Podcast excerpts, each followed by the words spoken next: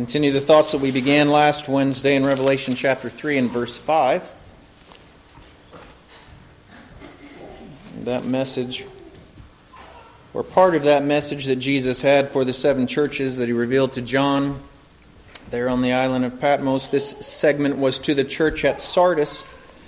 And we covered the first piece of that, but let's read the entirety of verse 5 just to begin with before we cover the second, uh, the second and third piece of that provision there. And there it says, He who overcomes shall be, over, shall be clothed in white garments. And I will not blot out his name from the book of life, but I will confess his name before my Father and before his angels. And we'll bow our heads together once again. Heavenly Father, we are grateful, Lord, for your provision. Lord, for goodness uh, that has measures and depth and abundance and eternal riches for us, Father, that we can lay hold of more and more day by day. Father, I thank you that you are an infinite God that provides infinitely. Help us to receive at every capacity that we might, Lord. Help us to desire everything that we can desire. Father, open up our hearts and our minds to know more of you, to recognize your goodness and your provision, and to hope and pursue that, Father day after day. Bless us in this word and this time of fellowship today. We thank you for it. In the name of Jesus. Amen. Well, just by way of just a brief review, last week we considered that him that overcomes, that one that we're considering being a quote unquote full overcomer, laying hold of everything that the Lord has laid hold of his people for, that one shall be clothed in white garments. And we considered that well, I kind of likened it to the issue, standard issue of a military or of a public service outfit, whatever the situation might be that you'd like to make that comparison to. That the robe of righteousness is standard issue for all children of God.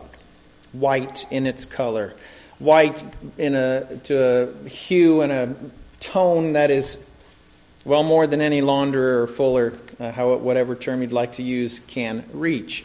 And we compared it to Jesus, his, his likeness being presented at the Mount of Transfiguration, that we might look like him physically, if you want to say it is that way. It's certainly physical slash spiritual in heaven, but he gave a physical representation of what his glorified body would look like, what ours will look like when we're in eternity with him, when we saw, when not we, when they saw him clothed in white and his countenance bright.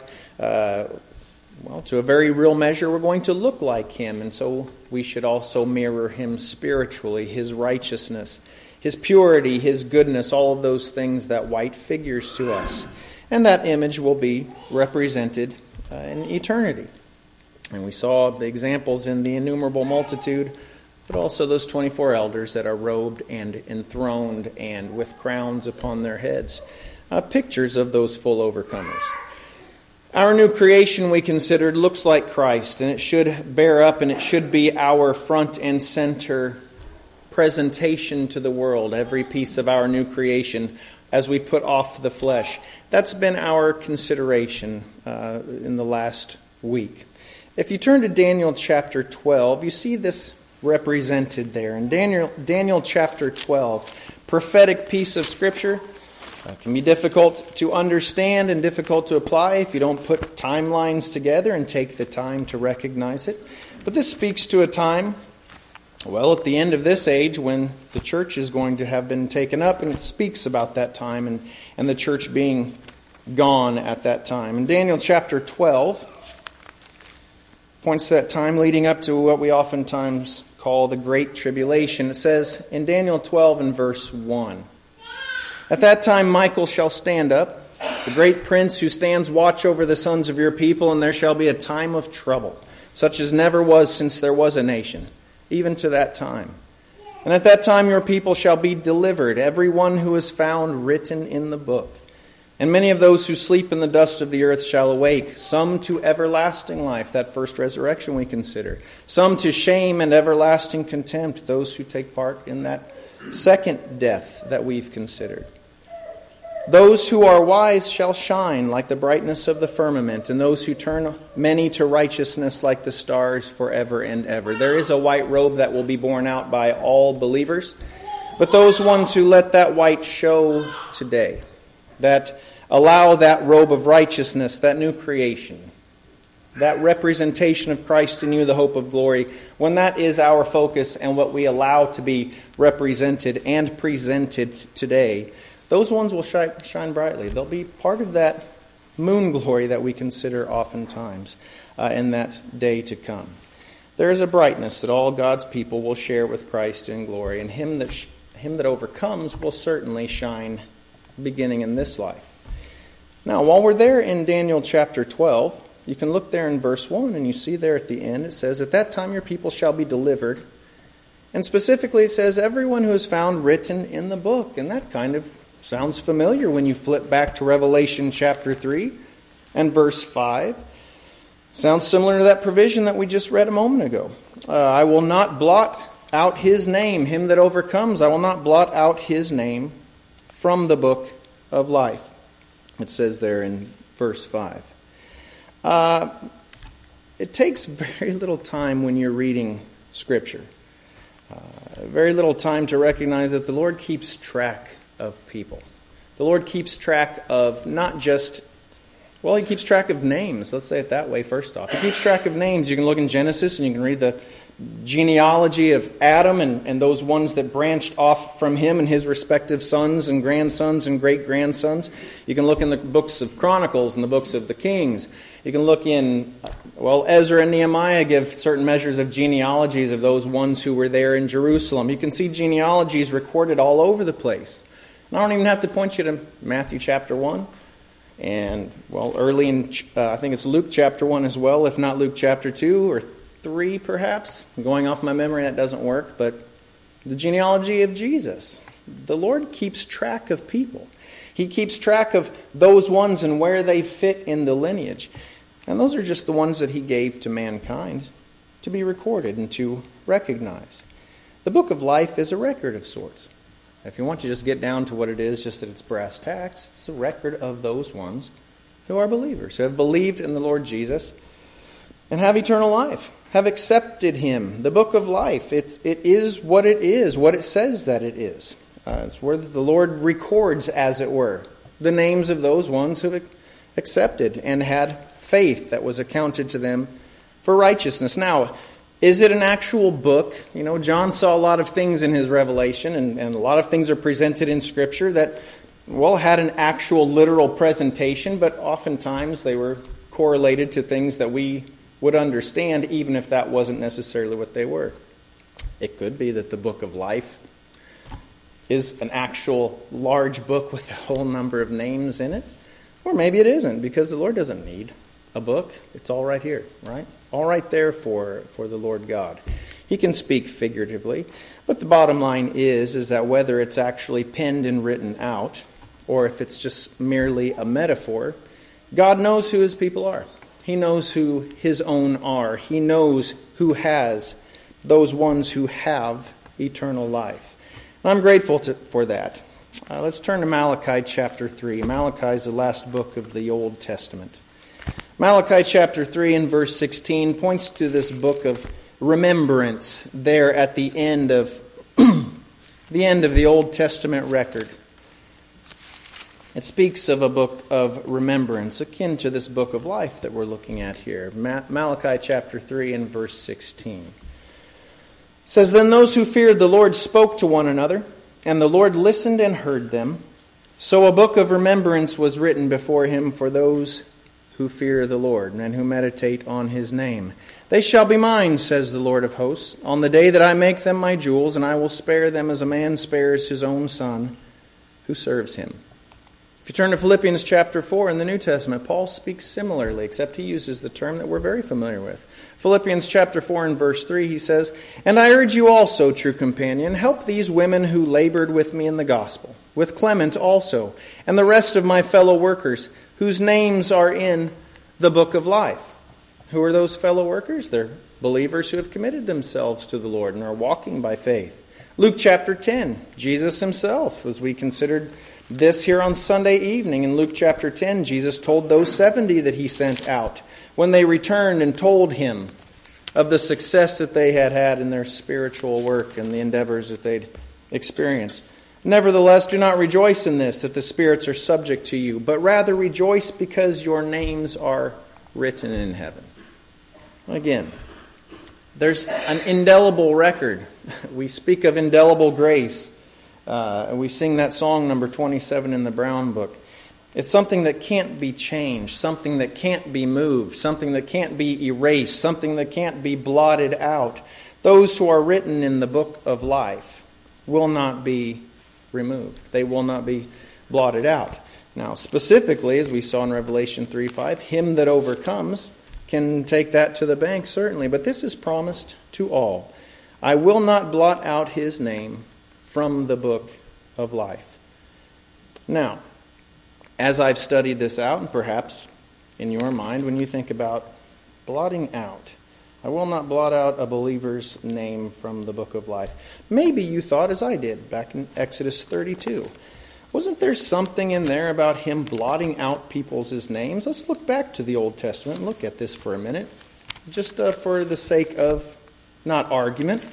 And I sure don't like the term devil's advocate because I won't ever advocate for that for that one. But we can look back and we can just check off a box in case anyone might be wondering about Exodus chapter 32 and verses 31 through 33. This being after Israel had failed and called for Aaron to build them a golden calf while Moses was up securing the law from the Lord.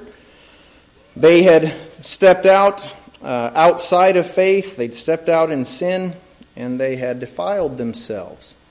Um, Exodus chapter 32 and verse 31, it says, Then Moses returned to the Lord and said, Oh, these people have committed a great sin and have made for themselves a god of gold. Yet now, if you will forgive their sin, yet, yet now, if you will forgive their sin, he's interceding on their part. But if not, I pray, blot me out of your book which you have written. Now, I'm just going to say, I'm just going to say this, child of God, you might have some time where you might come before the Lord and, for the sake of someone else, offer yourself, as it were, something along the lines of what Moses is doing here. Paul says, I could understand offering myself on behalf of my brethren, Israel, he spoke. There's a measure of, well, if you love somebody and if you have a burden for somebody, we are willing. You know, it says, The greater love hath no man than this, than a man lay down his life for his friends. And there might come a time where we might even consider for our children or something like that. It might cross our minds to give up something of the eternal things. Let me encourage you Moses was a good and a godly man. He wasn't a flawless man, and sometimes we can say some things uh, quickly and rashly. Blot me out of your book which you have written. Don't ever ask the Lord to blot you out of something that He has given you eternally. Uh, ask Him to lift somebody else up. It will never be at your spiritual sacrifice that someone else's spiritual good will come. Understand that. It's always for your their spiritual best that you lay hold of everything that God has for you. And don't offer to sacrifice something. That being said, you can appreciate what Moses was saying here.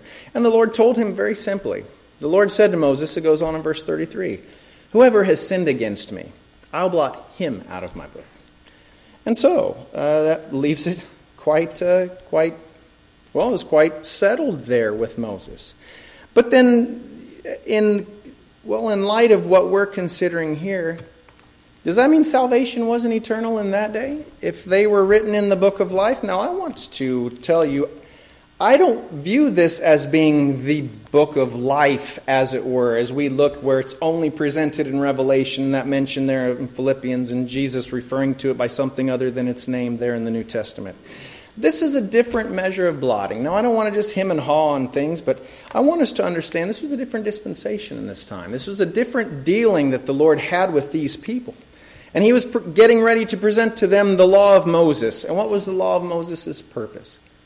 Was to tell this flawed humanity, this flawed people, you need a Savior. You are a sinner, a company of sinners, a whole race of sinners, and you can't do it on your own.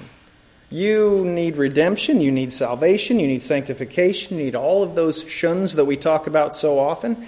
And the law was intended to present to them their continual need for that and their continual failure on their own.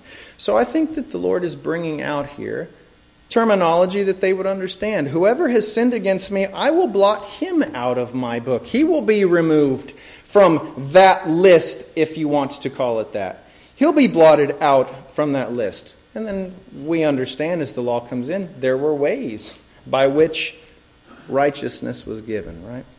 Faith, faith was certainly the way of righteousness, but we'll talk about that here in just a moment. The understanding that was given for that time and that dispensation was different than the terminology and the understanding that we have today in knowing Jesus. He was setting them up for this law to come in, setting them up and laying this foundation for them to understand their need for salvation, their need for atonement, and their inability to attain it for themselves. And he was enunciating that well, for them to understand. I'll blot this one out. This, you aren't capable on your own to atone for yourselves. But we can see a shift of that concept for those ones who are willing to see it. In Psalm chapter 51, let's, let's go over there. Psalm chapter 51 was written by David, and he wrote it after his, well, his great sin that he, uh, well, that he invited upon himself with that woman Bathsheba. He knew that he had sinned. He knew that he was worthy of death under the law that by that time was, had been installed for generations. He knew that he had sinned against God. Whoever has sinned against me, God had just said, right, to Moses, I will blot him out of my book. So David didn't have any kind of leg to stand on, did he? Well, we understand that the Lord the Lord was teaching some things. And David was getting it, even in the midst and after his sin. Psalm 51, verse 1, let's see what I'm talking about here. He speaks to the Lord and he says, Have mercy upon me, O God, according to your loving kindness. You know, Jonah, uh, Scott's been preaching, speaking on Jonah and teaching about that man Jonah. Jonah, even in his fallacy, even in his error and his misguided anger and all of those things, he recognized who God was. Even in the midst of his well, let's call it what it is his sinful attitude that he had. He didn't want redemption for those ones, didn't want mercy for Nineveh. He couldn't change who God was. D- despite his every effort at, mm, he says, you, you know, I told you, you are who you are. You are merciful and you're loving. Well, David wasn't sitting and giving it to God, wasn't angry at God. He was angry at himself, and he recognized the same as Jonah did He said, Have mercy upon me, O God. I know what you've said. I know what your judgment is. I know all of these things that are established in every single piece of this law. And I know that I am the failure that this defines and this is set up to prove to me and every other one. I am a failure and I have failed immensely. I don't deserve anything. But according to who you are, according to your actuality, according to your purity and your righteousness, and your loving kindness according to the multitude of your tender mercies, he said. And he asked him not to blot his name out. He said, Blot out my transgressions. That's a big ask in that day when Jesus' blood hadn't been shed. That's a big ask uh, in that day when the law presented what, well, what such sins were, were supposed to bring about. It was a death penalty. But David was making this big ask because he understood who the Lord was, understood that concept of grace. He goes on in verse 2 Wash me thoroughly from my iniquity, and cleanse me from my sin. You know what? I don't know everyone's failures here, and you don't know all of mine, but I know that we have them. And there are times when we have failed and we have fallen into the muck, so to speak, fallen into the, ah, just the gacky garbage of, of sin sometimes, right? And you can come out of that, and there are repercussions to come from it. And David had repercussions, and he was going to have repercussions, and they're well recorded in the history and presented in Scripture. But there are times when the repercussions are the least of your worries, I think. And I think that when he's sitting here and he says, Cleanse me from my sin, cleanse me from my iniquity, I don't even think that he was even considering the death penalty in that moment. I think that he wanted to be right with his father, don't you? Don't you think he wanted to be rid of the burden that sin brings on? Because it brings on a burden. If you're at all cognizant, if you're at all sensitive to the things of God, and if you have the new creation in you, you do have a sensitivity. We can callous those things if we want to. But David wanted to be cleansed from his sin. He wanted that foulness to be gone. And he says, For I acknowledge my transgressions. And he says, And my sin. And I think you probably put in, Yet my sin is still always before me. It's presented to him. He says, Against you, you only have I sinned and done this evil in your sight. So, according to what the Lord said here to Moses, Whoever has sinned against me, I will blot him out of my book. David said, Against you and you only have I sinned and done this evil in your sight. So, did he blot his name from his book? Did he blot him from his spiritual family? Did God then indeed go in and remove David from that?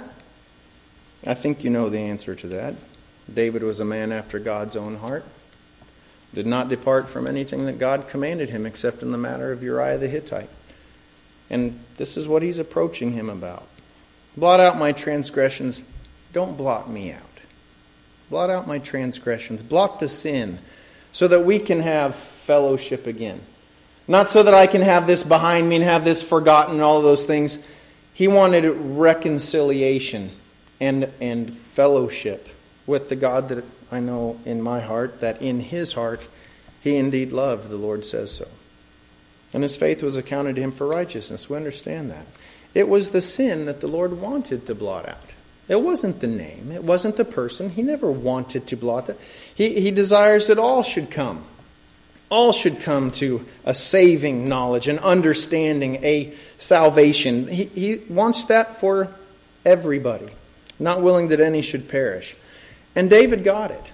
David got that. He asked for it, and the Lord granted that to him because of his faith. He goes on. Look 10 verses down there in 51:14. He's continuing to ask, "Deliver me from the guilt of bloodshed, O God, the God of my salvation." And my tongue shall sing aloud of your righteousness. O Lord, open my lips, and my mouth shall show forth your praise. For you do not desire sacrifice. That's the law that, that Moses was getting ready to receive, that God was getting ready to present to him when he said, I'll blot out the names of those ones who sin against me. David saying, I know, I know what this is all about, and he's not being haughty about it. David says, I know what this is representing. I know what this is meaning. I know what this showbread is. I know what this ephod is that I'm putting on. I'm not authorized to do so. All of these things, David had an understanding and he had a measure. And he expressed that understanding to the Lord. He said, You do not desire sacrifice, or else I would give it. He had the means to present whatever calf, bull, goat, sheep, pigeons, whatever the case might be.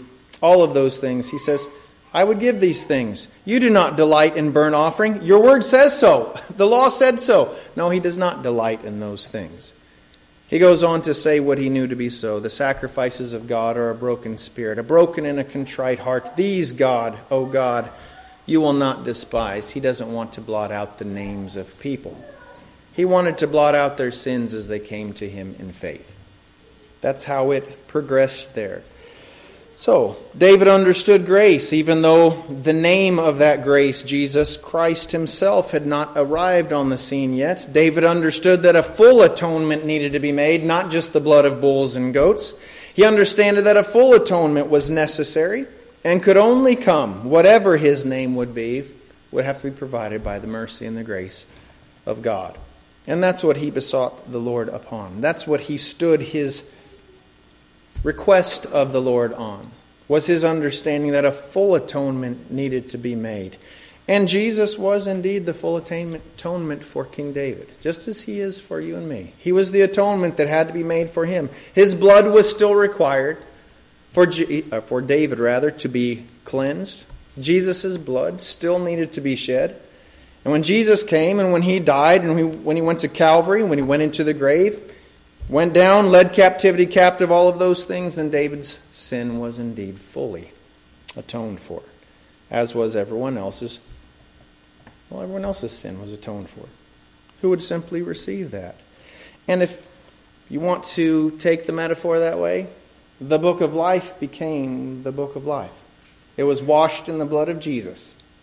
And those names were written indelibly at that moment in the blood of Jesus. Every name of faith written in his blood, you could say.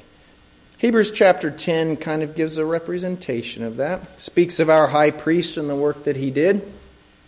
And it puts it into kind of these terms that we're considering and this context that we're looking at in Hebrews 10, verse 11. The writer of Hebrews talks about every priest standing, ministering daily, and offering repeatedly the same sacrifices year after year, and day after day, and generation after generation, and none of those things, he says, which can never take away sins.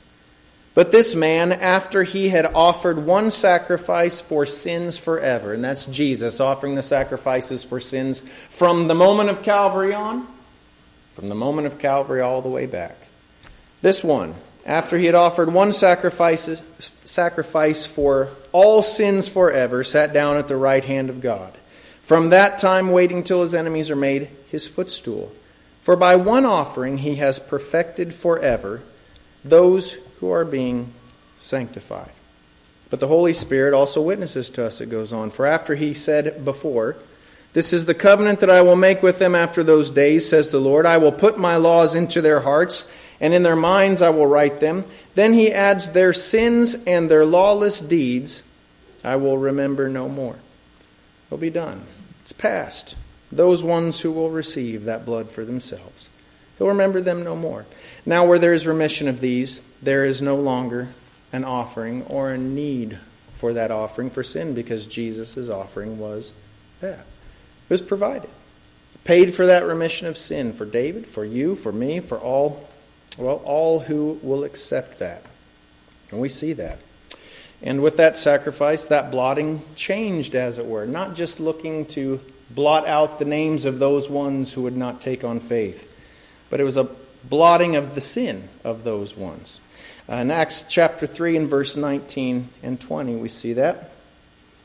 Where Peter told those ones, after he had healed that lame man that we considered a couple of days ago, he said, Repent therefore and be converted, that your sins may be blotted out, so that times of refreshing may come from the presence of the Lord, and that he may send Jesus Christ, who was preached to you before. The blotting to be done now is just the blotting out of sin for the child of God. Name is written indelibly. Him that overcomes, and those ones who won't lay hold of everything, all of them are written in the palm of, of the Lord's hands, you might say written completely and entirely eternally. And the book of life is his. He's laid claim to it, he paid for it, and he, well, he inscripted each one of those things eternally without any chance of it being blotted out anymore. The sin is what is blotted out. Child of God, and I'm grateful for that. For time's sake, I'm not going to take you to Revelation chapter 20, but I will just tell you as you read Revelation chapter 20, one of the well, less pleasant things to read about that great white throne judgment. And John saw that great white throne, and those ones who stood before it were the ones who were, well, who had chosen not to be in the Lamb's book of life. Those ones who chose not to be remembered, who chose not to be indelibly, well, assigned and appointed to the family of God. And they open up the book of life, and their names aren't there. And so they open up the other books, the books of their acts, their works. And no one's acts, no one's works are sufficient enough to buy their way into heaven, you might say. And so, those ones who weren't found in the Lamb's book of life, those ones who didn't take the Lord's act as their salvation, well, it says in verse 15 of Revelation 20 anyone not found written in the book of life was cast into the lake of fire. So we know strictly from that verse alone that those who were then in the book of life the only way you're going to be in heaven will be those ones who are written in the book of life, the children of God, without question. No, no, no even real argument, you might say. Those ones who allow themselves to be judged by the work of Jesus for salvation, they will be there. And so, now that the Lord Jesus has uh, well taken ownership of the book of life for, and all of those ones who are in it. We return back to our opening passage where it says, He that overcomes shall be clothed in white garments. And I will not blot out his name from the book of life, but I will confess his name before my Father and before his angels. I suppose you could say it this way, and this is how I've looked at it. Now that he owns the book of life and he's bought the book of life and everyone inside of it, he has the prerogative to read the book of life if he so chooses. And he's going to. He's going to read the names of those ones. It says to confess. He's going to confess that one's name before my Father and before his angels. To confess means to acknowledge or to pronounce. I didn't do a lot of confessing when I was a kid. I would lie through my teeth. if I'd done something wrong, I would lie and then lie about the lies and then lie until my parents were just tired of dealing with it.